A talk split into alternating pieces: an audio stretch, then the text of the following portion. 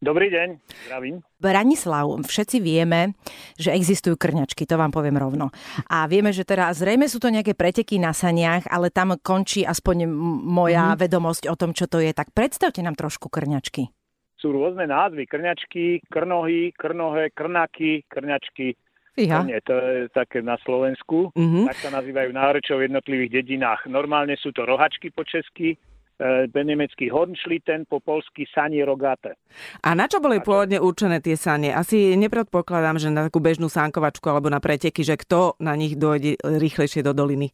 No, e, trošku z histórie na pozvanie Grovskej komory prišli k nám z rakúskeho Tyrolska drevorubači, ktorí si okrem drevorubackého náradia doniesli aj tieto sane, ktorí používali na zvážanie dreva. Mhm. Na týchto krnohách musel chlap stiahnuť meter dreva, na čo musel mať poriadnu silu a zručnosť.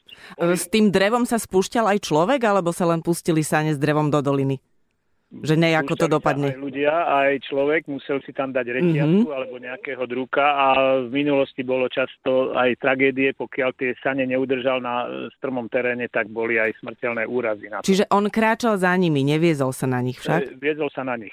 Takže to bolo také adrenalinové trošku. Dá sa to nejako riadiť, ovládať smer, rýchlosť, alebo len No, čakáme na riadiť.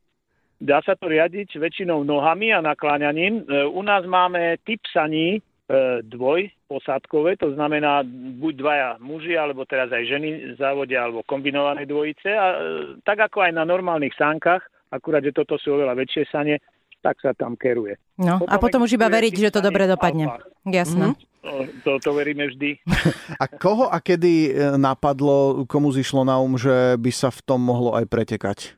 kedysi dávno boli takí recesisti, hlavne v takých slovenských krčmách a tak ďalej. A nie len u nás, ale podobná história bola aj napríklad v Garmisch-Partenkirchene. Tam tiež rovnako chlapí sa stavili večer v krčme, že zoberú z pôjdu starého otca sane a idú sa pretekať, že kto prvý zíde da nejaké stanovište. Jasné, chlapi, keď majú nejakú výzvu, že kto bude kde prvý, tak idú do toho. Čiže Samozrejme. No všetko vzniká trošku- pri pive alebo v pivárni, to je jasné. Samozrejme. povedzte nám asi, aká je základňa krňačková na Slovensku? Tu, sú tu nejaké družstva, sú tu nejaké, ja neviem, obecné preteky medzi jednotlivými dedinami a dolinami, alebo je to len jeden tým? Ja viem, že chodíte na majstrovstva alebo na preteky aj o, za hranice. Prvé také známe preteky sa konali v Tureckej, pri Banskej Bystrici, e, zhruba pred 50 rokmi. Potom neskoršie v 90. rokoch sa začali konať e, na Horehroni hlavne preteky, organizátori z Brezna, Zadné Halny napríklad, alebo Polomka, Beňuš a tak ďalej. No a tieto preteky bývali v každý týždeň niekde u iného organizátora, preto sme založili aj celosezónnu súťaž, akúsi ligu, Mhm. slovenský pohár v slovenských krňačkách. A koľko vás tam je, koľko družstiev, koľko ľudí sa venuje krňačingu na Slovensku? No, trošku s ľútosťou v hlase musím povedať, že kedysi bývalo na štarte aj 100 posádok. Žiaľ, e, postupom času, ako si vymierajú tí starí a tie nové generácie, je dosť ťažko namotivovať, hoci máme tu aj mladších nadšencov. Asi venujete málo tých 40 stane. času práci s mládežou. E, tie posadky sú dvojčlenné Áno, dvojčlenné. a prežijú vždy obaja? Zatiaľ áno. Nejaké úrazy sa tam vyskytnú, ale to je pri každom športe. Takže Ja mám len jeden tip, e, možno, že by to malo byť nejaké smart, čiže nejaký displej alebo niečo na tie krňačky a mladí sa vám len tak pohrnú, uvidíte. No, dám si poradiť. Možno, že dá- dáme dokopy nejaké hlavy a určite namotivujeme. Krňačky s infotainmentom. Branko, je to finančne náročná záležitosť, také krňačky? Ale ani nie.